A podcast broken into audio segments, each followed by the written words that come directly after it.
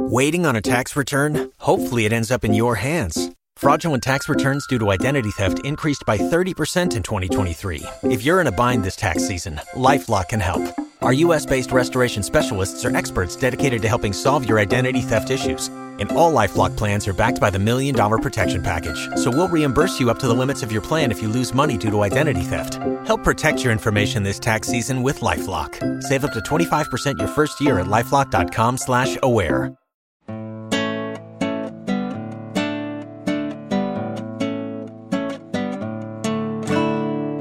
You're listening to the Partially Examined Life, a podcast by some guys who at one point set on doing philosophy for a living, but then thought better of it. Our question for episode 225 is something like, How do circumstances oppress and dehumanize us? And we read two essays by Simone Weil, The Iliad or the Poem of Force from 1939, and Analysis of Oppression, written around 1934. For more information, please visit partiallyexaminedlife.com. This is Mark Linsenmeyer, close to hot baths in Madison, Wisconsin. This is Seth Paskin, gazing longingly over the wine dark sea in Austin, Texas.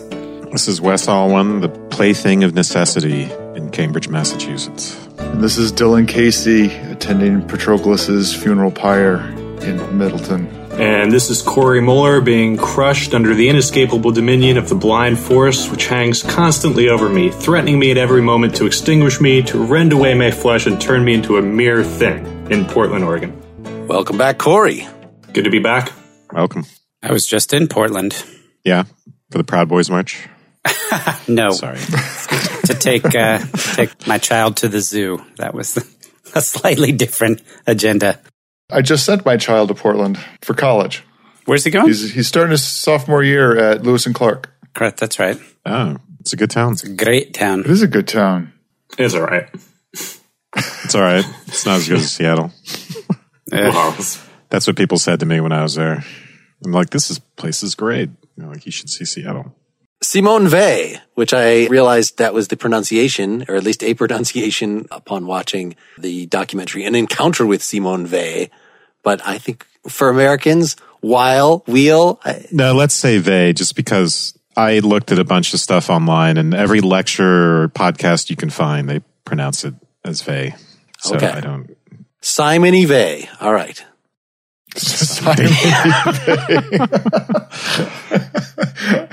So Corey, you had suggested Weil.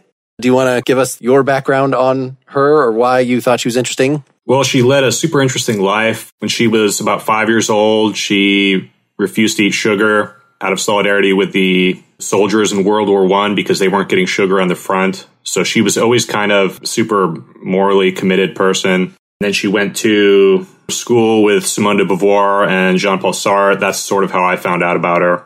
After school, she became highly committed to politics. She went and worked in factories to find out about the lives of the workers. She joined the anarchists fighting in, in the Spanish Civil War, tried to pick up a gun, even though she was sort of a sickly, clumsy person, couldn't really help much, but she tried to literally put her life on the line in this civil war, as a lot of intellectuals and uh, writers and stuff did, and worked in the French resistance, you know, led this super interesting life. So I sort of wanted to read more about her and find out about her ideas. Did I not suggest her a while back as well to you guys? Probably. this Iliad Poem of Force essay is one of my favorite things. So I didn't know much about her, and I thought just seeing the title of this and looking a little about it that, oh, well, we haven't covered the Iliad yet or something, so does it make sense to cover this? But it's really not about the Iliad. You know, on my second reading, I just skimmed really quickly over the quotes from the Iliad that take up so much of this essay, and like you lose almost nothing. like she uses it purely as illustration. I mean, it's an interesting comment on the on the Iliad, but like it doesn't matter that we haven't covered that separately. And in fact, her take on it seems like it's so idiosyncratic that we should just see it as a way of her elaborating her political philosophy, which made sense then for us to add another political philosophy essay from earlier rather than reading more perspectives on the Iliad, say, for this episode. yeah, I think we should do the Iliad. Reading her essay made me really excited to reread the Iliad since I haven't read it since I was 17. It is a really beautiful, first of all, it's a beautifully written essay and it is a commentary on the Iliad. And I mean, I think it's a really insightful commentary on the Iliad, but yeah, it is also a commentary on the very idea of power and force and war and things like that, and fits very well with the other reading we did on the analysis of oppression. She makes Hobbes seem so much more interesting than he was when I read him before, even though Hobbes never comes up at all. Right. The beauty of nastiness and brutishness. Or the idea that there's something fundamental about that claim that Hobbes made about human existence being a war of all against all. She essentially has that point of view in the article, but from a decidedly kind of different point of view on it and a different conclusion. She doesn't go for the Leviathan exactly. Yeah, I think she feels like even with the Leviathan or with the social contract theory in advanced society, you still are in a war against all. Unlike Hobbes, you're not really overcoming it. That's right. You don't overcome it, and her task for ameliorating it is focused completely differently. As an interpretation of the Iliad, as a way of talking about it, was completely different than I've ever heard about it. And that's not saying a lot. I'm not an expert on it, but I just found it very interesting and provocative. And as an essay, a kind of beautiful way to present this notion of force and power underlying human interaction, especially to bring the poem of the Iliad, which is so foundational in at least Western culture, and show it being manifest there preeminently. I thought was just kind of masterful. I noticed the connection with Hobbes, not just so much in talking about force and the nasty, brutish, and short character of existence, but just in talking about force and then in the other essay about oppression as being the result of mechanical forces acting in society, acting basically from nature through human interactions. It's a little ambiguous, and this is kind of leaves a just something I wanted to explore today of whether I'm thinking of this in terms of like when we did our suicide episode and we read Durkheim, and Durkheim was asserting that the sociological was its own kind of analysis, that you didn't have to talk about human psychology. You didn't have to talk about moral psychology in particular. You could talk about the dynamics of human relationships on sort of a higher level when you're talking about masses of people. So I see some of that here when she's talking about the concept of force as being something brute that makes us into objects sort of being pushed around. And likewise, you know, why oppression, whenever there's a revolution, the old oppressors just get replaced by new oppressors. And to figure out how to get out of oppression, you would then have to do some sort of sociological or sort of the geometry of virtue. She even talks about in certain places this, this higher level analysis. There's something that's beyond the vision of us as individuals, just looking at our own motivations in unknotting the problems of force in war and the problem of oppression in society going forward. And that's why these things are so difficult. Right. And I think with the essay on the Iliad in particular, one thing that you have to keep in mind is that she was writing this in like 1942, right when the Germans had occupied France. So a lot of the background where she's talking about force totally washing over society, destroying the intellectual output, destroying the artistic creativity and all that being powerless in the face of force is that this was literally happening right now.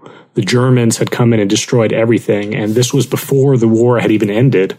So she literally didn't know whether or not Hitler was going to win. So it was a very bleak time in history and sort of a hopeless time. And I think a lot of the themes in the book reflect the realities of what she was experiencing during this period. One thing I like about noting that is she articulates that through any kind of interaction socially, whether it be sort of the relationship of in capitalism between bosses and workers, in the case with the Iliad between the two sides in the, that great conflict. It imbues our living and the role that society has with us. She, you know, articulates how this is sort of a characteristic of society so that you don't have to say, well, your only access to it isn't, oh, I have to have been through some great conflagration like World War II. You can see it in all sorts of other interactions. It's structural. She tries to make the connection, or she at least argues for the connection between force and the development of economic interaction between individuals. She does talk about reinterpreting the, the Iliad as the greatest poem of force in the Western canon because it shows the effects of force in society without any moral valuing, I guess you could say. Like it shows the effects of force on both the aggressor and the suppliant and how it wanes back and forth, you know, between the two. You're successful or you win in one phase and then you're on the run in the other. And she thinks that it doesn't introduce a notion of hierarchical value between the oppressor and the oppressed, that it's just baldly shows that force is a abstract force that works on everybody. So even if you think you're a controlling force as an oppressor, you're in effect being oppressed by force as well. Right. And to relate it to the Iliad, one thing that she points out is that in the Iliad, about pretty much every character has about 10 minutes where they sort of think they're the master of the universe and they think they're governing and directing force to their will but you read about another five pages and everything flips around and suddenly they're the ones suffering the anguish that force causes. And the reality is sort of everyone thinks they're in control of force, but nobody is. Force is controlling everyone and they're all destroyed by it. And one of the things I liked is that she pointed out that whenever something totally inexplicable happens, like the decision making is just totally confused, she says the gods interfered at those moments. And the reason that Homer has to write that in is because the decision making is so bizarre and irrational. Like you think, why don't they just leave? Why doesn't Agamemnon just go home? Wouldn't they all be happier and more rational and satisfied if they just left? But they never do. And to sort of introduce any kind of agency, the gods have to be used as an explanatory device, but in reality, the gods aren't in charge. Nobody's in charge. Blind force is in charge, and everyone's just caught up in the sort of the machinery of war itself. Well, blind force does actually then act through human psychology. And so toward the end of the essay, she gets more overtly psychological and says stuff like just that once you've committed yourself to this action and horrible things start happening, then to be reasonable and cut your losses would amount to admitting the horror that is gripping you. And so we can't do that. And so we are essentially just made into creatures of this blind force that just pursue war has become this means that's supposed to be, you know, to accomplish some action has become an end, has become something that is autonomous.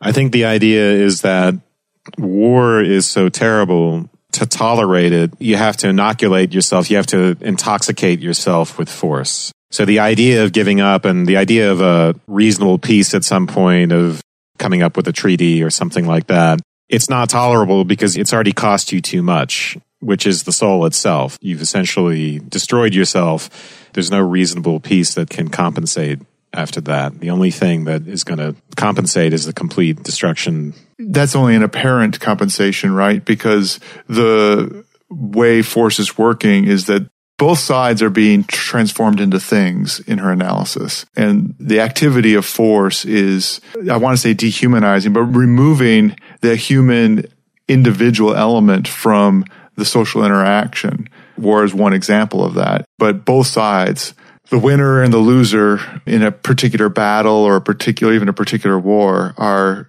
still rendered as significantly less than human beings in both cases. Right. And I talked a little bit about how this was being written under the German occupation and sort of the backdrop of World War II.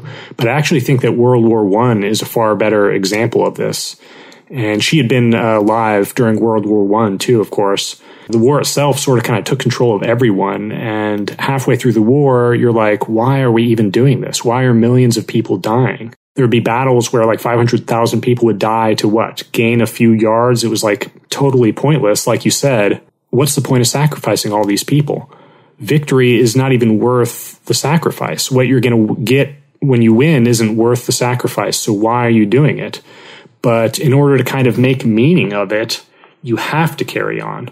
You have to have victory because victory is the only way to embed the sacrifice with meaning. So at that point, it's obvious that sort of the act of war itself is taking over everyone's decision making. And even the people who think they're making decisions really are just as powerless as the soldiers. But like you said, you just can't stop. You have to carry on through to the end. Otherwise, it sort of just makes the sacrifices pointless, even though in a way they're pointless anyway. Yeah, she gives a few different aspects of the intoxicating, self perpetuating quality of force. And one of them, as we've mentioned, there's no way to, given the amount of destruction, there's no way to cut your losses. But there's also the sense of feeling indestructible, war being initially a game, this fantasy when you're embarking on your ships with all of your arms and the opponent is very far away, you can have this idea of yourself as sort of invincible and the thing that's opposing force is almost being non-existent. And so there's this tendency to overextend with force.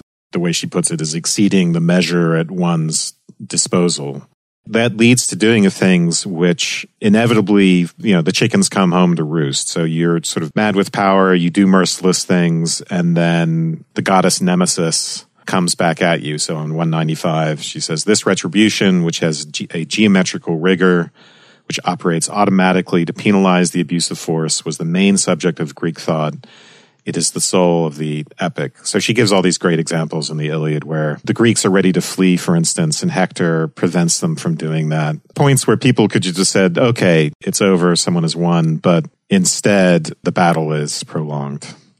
Yeah, I think it's really ultimately nihilism that she's afraid of the same thing that when your fallen comrades, when your friends die, then you want to join them. You become competitors with them.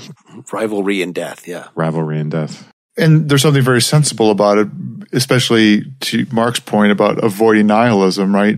You're imbuing the world with value and you're giving value in that act. The idea is you're giving value to their lives and you would rather mark value of your own life by laying it along theirs rather than having there be no value at all. See, I was interpreting it the other way, which is that my friend has died. What the hell is the point? I might as well die too. Like it's not, I will consciously make their sacrifice meaningful by also sacrificing myself. It's no, it's just like too much in to go home as the survivor would be just as horrible as anything else. So, but the way of putting it, that, that means that the battle cry of the survivor is a battle cry of suicide rather than of maintaining their own valor. At least in the Iliad, while there are a lot of people who careen into battle, even in the face of it, it maybe even being a lost cause, it's not that it's a suicide in the sense of a nihilistic giving up. Right, but carrying on with the theme of force turning people into things, it's not so much that they're turned into nihilists but the common soldiers and even the people in charge are sort of turned into instruments of battle and instruments of force. Their conscious directiveness is sort of stripped away from them and they become just small things in this great tide of battle and they have kind of no choice but to charge into battle and to kill and to die because you're in a battle and there's nothing else that you can really do in that moment. So you are turned into sort of an instrument of force and your humanity becomes totally stripped away. And that's how you're turned into sort of a thing. Just to connect this to Dylan's point, because Dylan, I think you're pointing to the sense in which there's a thematic element to call back to our episode and to Plato.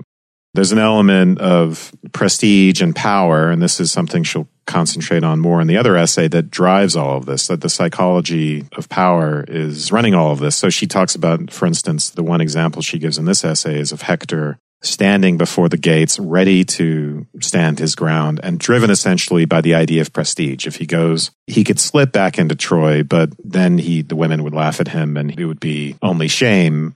That keeps him going for a little while, but in the end, even that's not enough because he runs away from Achilles and then he begs him Achilles for his life.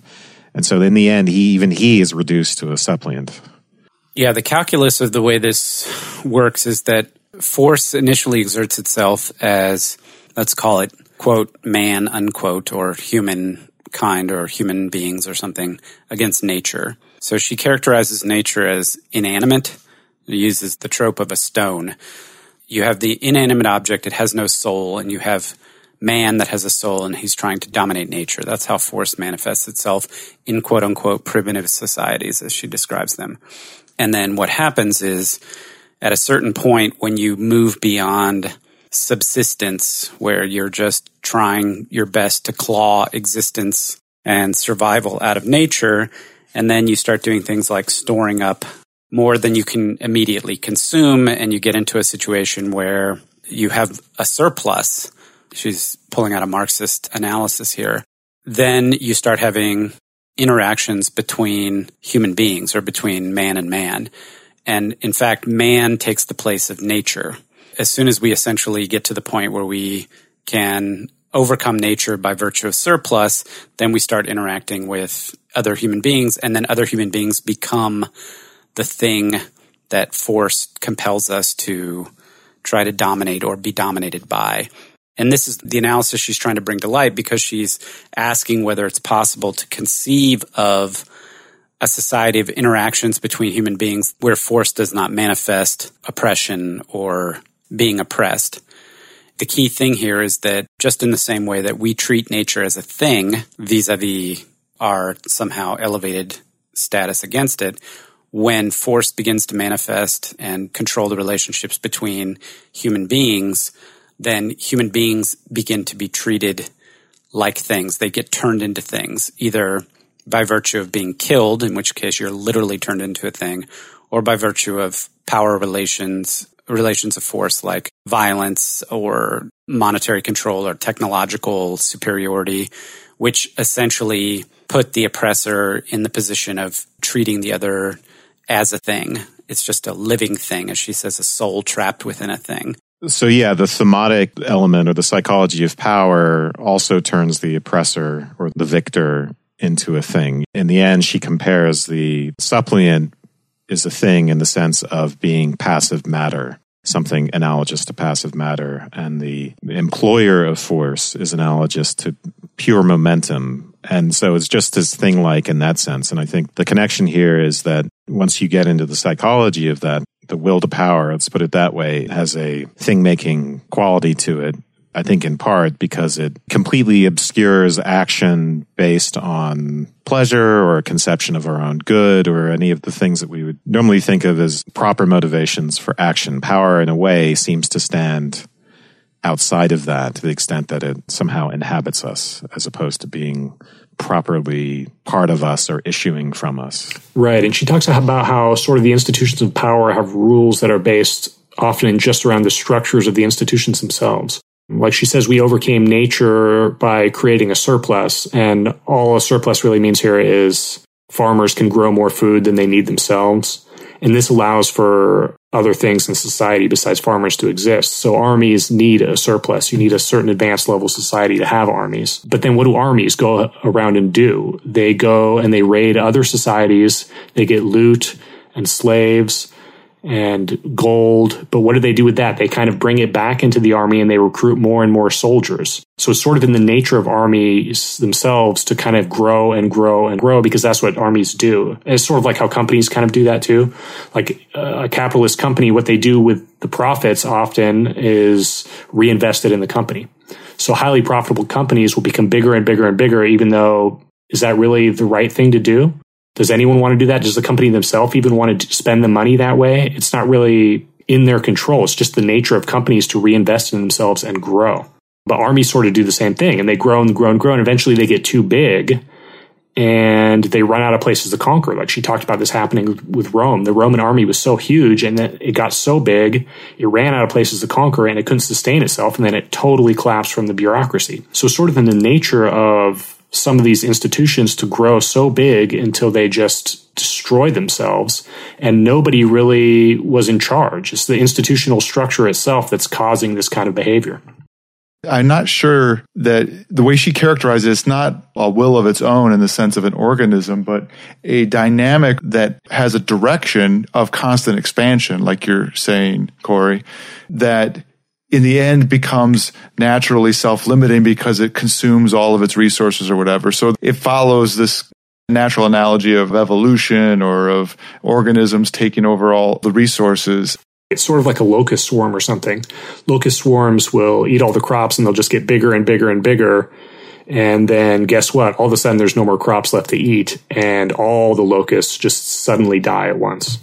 That's right. And that's why I think there's an, an, analogy with will, but because there isn't something that's doing the willing, so it looks like will because it, it has an action and a trajectory like capitalism, right? and locust swarms. but it isn't a will in the sense there's nothing that's doing the willing with an actual direction. In particular, it's not, for lack of a better term, thinking about what it's supposed to do and making judgments about advantage and disadvantage. It's just expanding in this dynamic of force. And then in some ways, her solution is having a way of regulating and getting some kind of a consciousness to that activity, a way of directing it that is super added on top of the force. It's pretty clear that she wants to talk about individual psychology and the way that drives this. So it is an individual psychology of power. What happens yes. once you're in society, if people weren't seeking power or to maintain power, I think these problems would be either maybe non-existent or, or, ameliorated. That becomes the new obstacle. Yeah, and I think that works exactly right because it's just like the swarm of locusts. It's a swarm of individuals that are oriented towards power, but it turns into a kind of environment that doesn't have its own will, but it exerts its own force. I mean, that's what's interesting about the way of talking about it is it folds back on itself. So the individuals are motivated by a psychology of power, but then the very interactions that are created by those individuals amongst one another has its own activity back upon them. So the way she puts this on 157 at the bottom of this first full paragraph is Nevertheless, privileges of themselves are not sufficient to cause oppression. What she means there, it's a matter of differential power between the strong and the weak. So anyway, nevertheless, privileges of themselves are not sufficient to cause oppression. Inequality could be easily mitigated by the resistance of the weak and the feeling for justice of the strong. It would not lead to a still harsher form of necessity than that of natural needs themselves, were it not for the intervention of a further factor namely the struggle for power. It's not just enough that one class in society is more powerful than another. She seems to think compassion on the one hand and the resistance of the less powerful on the other would do away with that. There has to be a further dynamic, which is what she calls here the struggle for power. And tying this in, she does a lot of Marxist analysis into capitalism, or maybe more broadly, just anything that's competitive. So capitalism in her opinion, can't become non oppressive in and of itself or by itself because capitalist firms compete with each other for dominance of the market. So you can't really have this compassionate master dynamic. It just can't end up existing. So if you think like of a typical capitalist company, like a car manufacturer, and you have one company where the CEOs have these feelings of benevolence and they want to give freedom to their workers. They want to pay their workers as much as possible. They let the workers decide what kind of cars to build. They let the workers decide how they want to organize their work and they pay them very highly to keep them happy. And then you have another car company where the CEO is sort of like a brutal dictator. He drives his employees as hard as possible. He pays them as little as possible. And he's always threatening to fire them to make them work weekends, longer hours. Well, at the end of the day, those cars are going to be cheaper and he can produce more of them and he will win in the marketplace. This is why sort of the structure of the marketplace itself ends up dictating the brutality, not the choices of individuals. Marx, when he talked about capitalism, he didn't think the problem with capitalism is that the capitalists are sort of evil guys. He wasn't a moralizer. It's the structure of capitalism itself that oppresses the workers, not the individual CEOs or bourgeoisie or whatever. At the end of the day, the marketplace sort of dictates these behaviors. The peaceful, loving, compassionate company will go out of existence. The brutal company will survive. And if someone wants to come up and challenge that company now, they almost have to be more brutal than they were and pay their workers even less. It's not that brutality is incentivized, but that the crass thing is you need to make more people money and you need to do that with less stuff. So the source is you have to keep growing. There's no such thing as having enough. You have to constantly keep growing. That leads to choices that you have this brutality. And the idea is that growth is required in order to preserve power. 158 is where she starts getting into all this. On the one hand, you have to defend your power against rivals, and on the other, against inferiors. Once you have power, the necessity to preserve it takes over, and that leads to the necessity to expand it, expand it outward against rivals, and then to make sure that those who don't possess it don't take it away from you. Yeah, that's not an incentive, and that's structural. When you try to wield force, you wield it within a specific domain, and the force itself compels you to try to maximize the extent of your control over that domain because if you don't, somebody else is going to exert it for you. And if you manage to get to the point where you have complete control over the domain that's circumscribed for you, you have to expand beyond that. And there's an interesting component to this where she hints at it. Essentially, the idea is that within the sphere of control, within the sphere of the things that you understand, if you're in control of technology or the church or politics or violence, whatever, epistemically, you understand exactly what's there. And it's just a logical progression for you to try to maximize your control over that sphere. But when you then hit the limits of that and you expand out, you're less certain. You make an educated guess, but this is where plans go awry and the seeds essentially of kind of like a self destruction appear that you're compelled to go beyond the borders of what you understand and control. And so you take actions that ultimately can result in your demise. You see this when you're talking about either geographical borders and conquest in terms of politics and nations, but you also see it in terms of businesses when a business maximizes the market that they can capture. They have to either create new markets or they have to go into existing markets, right? And that's when you start seeing acquisitions and giant conglomerates being formed and they're trying to aggregate all of this power. It's, it's the natural motion of force in the economic system that we live in. Although I think this analysis is meant to be very fundamental. She's trying to think about any society where there are systems of production that have gone beyond hunter gatherer. In other words, that sort of production requires a concentration of power, as she'll say. Coordination requires that there be certain people in power and certain people not, certain people directing things and certain people directed. This is a more fundamental power dynamic that you'll see across different sorts of systems. And then the question is, what way is there beyond this? It's partly a critique of Marx. I mean, in the end, seems to be very despairing about what can we do about this. Um, but the reason for that fundamentality is it's a characteristic of the individual human beings, like you were pointing out before, Wes. This feature of society is born out of us as individuals. So that link between force as being at play in individuals' interaction, sort of the state of nature with respect to nature itself, you see the same kind of operation of force once a human society graduates into uh, interaction of multiple people, that dynamic remains, except that there's a new manifestation of that force. But the source of that is out of people. Yeah, I think Seth is right as well. Right, the word is structural. In a way, it's larger than people, but in a way, it is sourced in you know what she calls power seeking, and the fact that power seeking has no limit and becomes its own end because Ultimately, power seeks to preserve itself indefinitely, which is impossible. So it becomes its own blind end.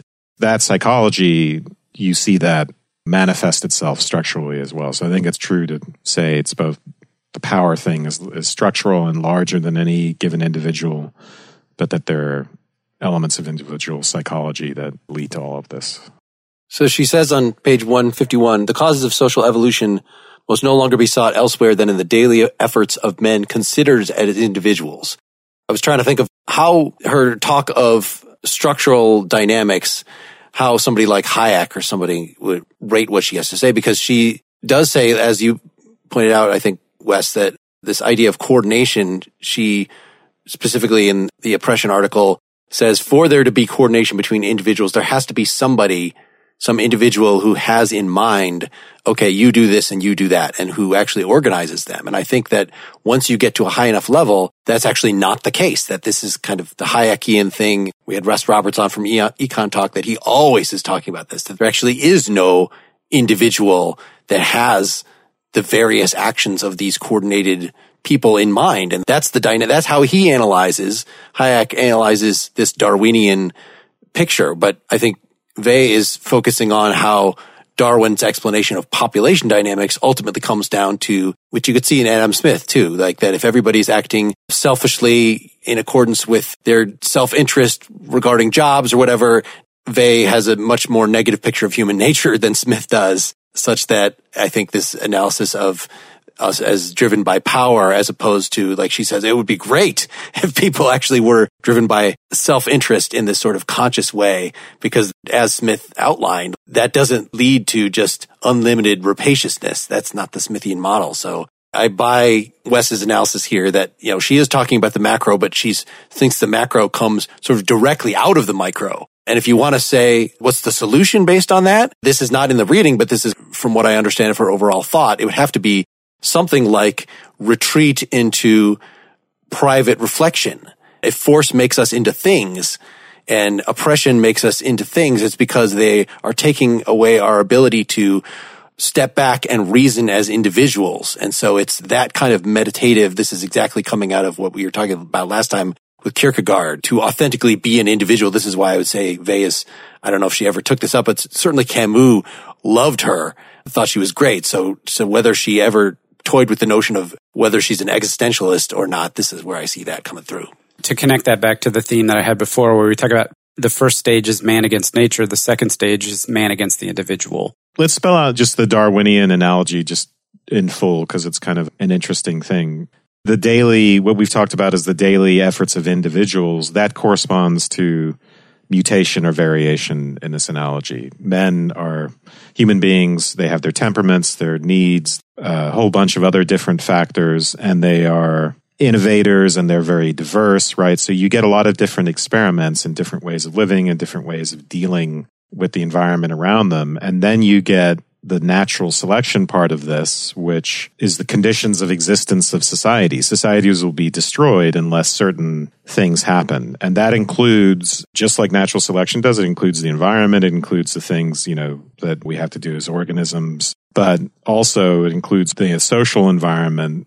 And she lists a bunch of things, including capital equipment, armaments, methods of work, warfare, all those things become selective forces. So you do get, even though there's this concentration on the micro, you do get a dynamic between selective forces, which in a way are the more macro part, and then the individual, each individual, which corresponds to, again, the Darwinian variation. These are the things that will get culled or enhanced by the larger forces. So maybe let's just read this quote that I really like, where she introduces this sort of Darwinian metaphor. She says Lamarck's famous principle, and Lamarck is just sort of a pre Darwinian evolutionary theorist for the people who don't know him. Lamarck's famous principle, as unintelligible as it is convenient, the function creates the organ. Biology only started to be a science on the day when Darwin replaced this principle by the notion of the conditions of existence. So Lamarck thought, for example, that like human beings have sort of a need for, say, blood to be circulated throughout their body and that need itself through evolutionary processes creates a heart. A great example is the reason that the giraffe's neck is long is because it needs to eat leaves of trees that are very high. Right. So the functional need for eating leaves created the long neck, not the other way around. And this is how people even sort of talk about evolution today. They say like giraffes evolved in order to eat tall leaves. But Darwin banished all of this kind of thing. He banished any kind of teleology from evolution, and he said only the brute facts of existence and survival kind of drives it.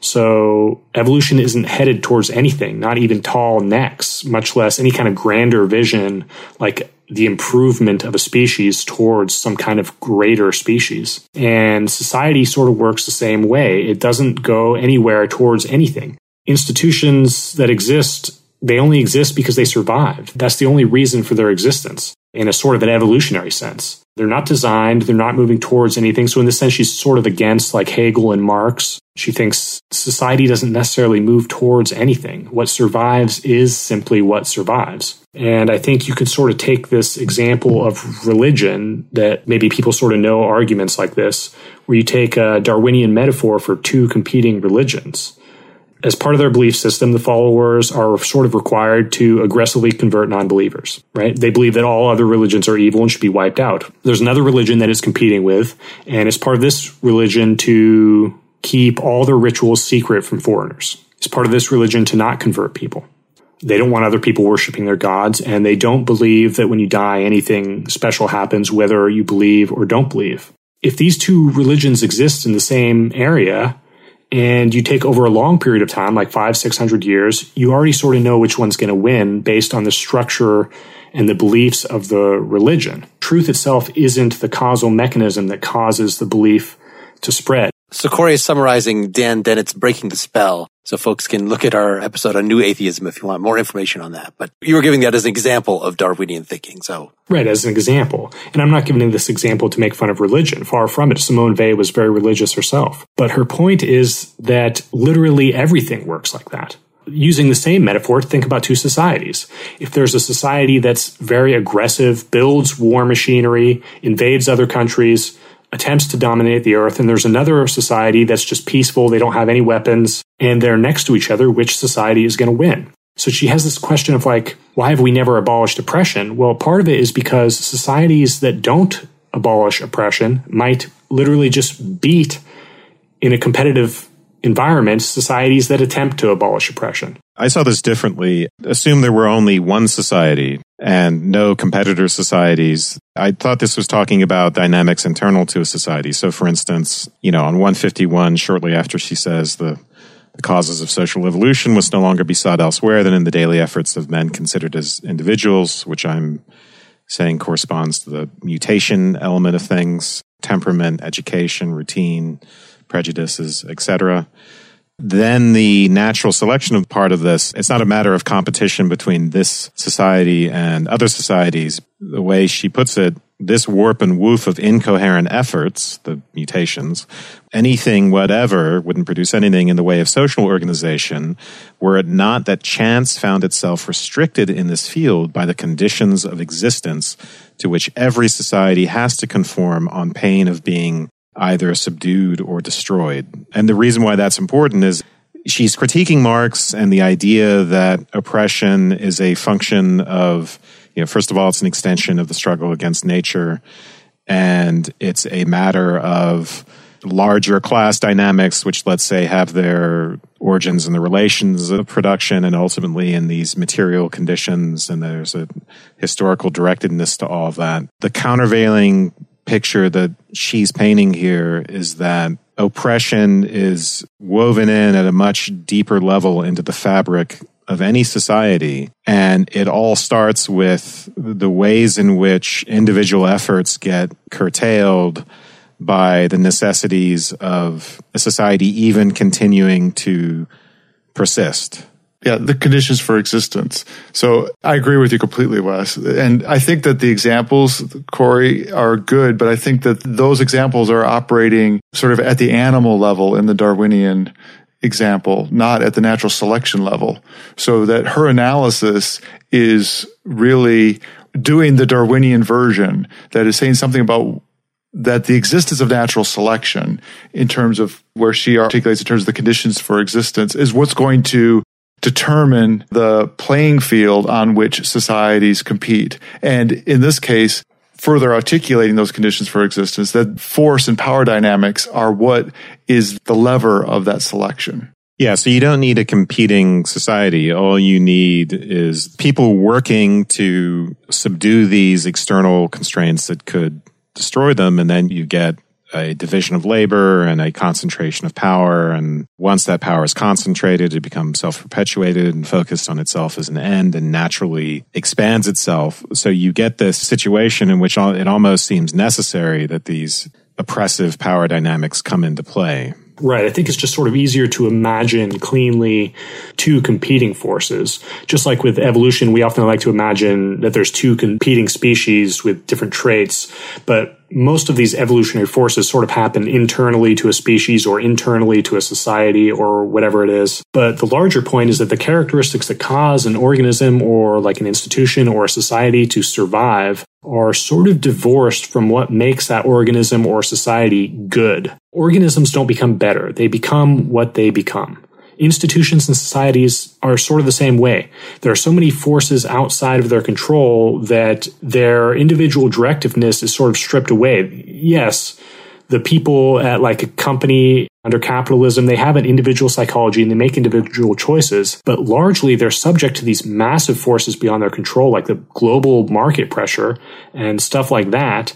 And what happens is the companies that survive just sort of have characteristics that allow them to survive in that given context of society. So those characteristics are not necessarily the characteristics that anybody on earth wants. They're totally separate. Part of that is what those conditions for existence are. So the way that this would get changed would be at the individual level, the way in which those conditions for existence, those incentives could get changed itself. I really liked Corey's analogy, or he brought up the example of the locust swarm because it's an example of a self organizing phenomena, right? So that swarm of locusts isn't determined in shape or motion by anything other than the individual activity of each of the individual locusts. And so it's a condition of how they interact with each other and sort of the rules of their interaction that govern the organization of the whole. And the only way in which you would have something different come about is if you change the way in which that individual locust was interacting and the rules by which they were interacting with other locusts. Then you'd get different shapes, you get different kinds of behavior. You might get something that wasn't nearly as organism like. You might. And the same kind of thing is happening in the self organizing aspect of society between individual human beings, that that interaction is being governed, I see in her analysis, as being the kinds of human beings, the kinds of people we are, are governing that social interaction. And it has this feedback mechanism back on us. But that the only way that would change is if the way in which individuals interact with each other were to change. Yep. She says on 152, the enlightened goodwill of men acting in an individual capacity is the only possible principle of social progress. Basically, she's saying in this whole paragraph, look, if it's all historical necessity, if it's all just, you know, a matter of these larger forces that we can't control, then we might as well just sit back and watch, you know, and that's the Marxist picture. And that's always been a tension in Marx. If this is all just a necessary development from the feudal to the capitalist to the communist, then why write a manifesto and why try to exert control over that process? It just happens inevitably. But if she's right, then it's a matter of figuring out, all right, what's the least oppressive organization that we can possibly get, and then how do we get there? So, if the only way to change this is to reorganize society in a radically different way, I think we should talk about why the people who attempted to do so failed so miserably for her especially the French Revolution and the Russian Revolution. Her point is not that you have to have new rules of societies, you have to change the people themselves. Individuals have to change how they interact with each other. There isn't any way in which you'll have rules of society that will fix that. And that seems like a good way to wrap up part one. Come back next week for part two or become a citizen at partiallyexaminedlife.com and hear the rest of it right now. Thanks.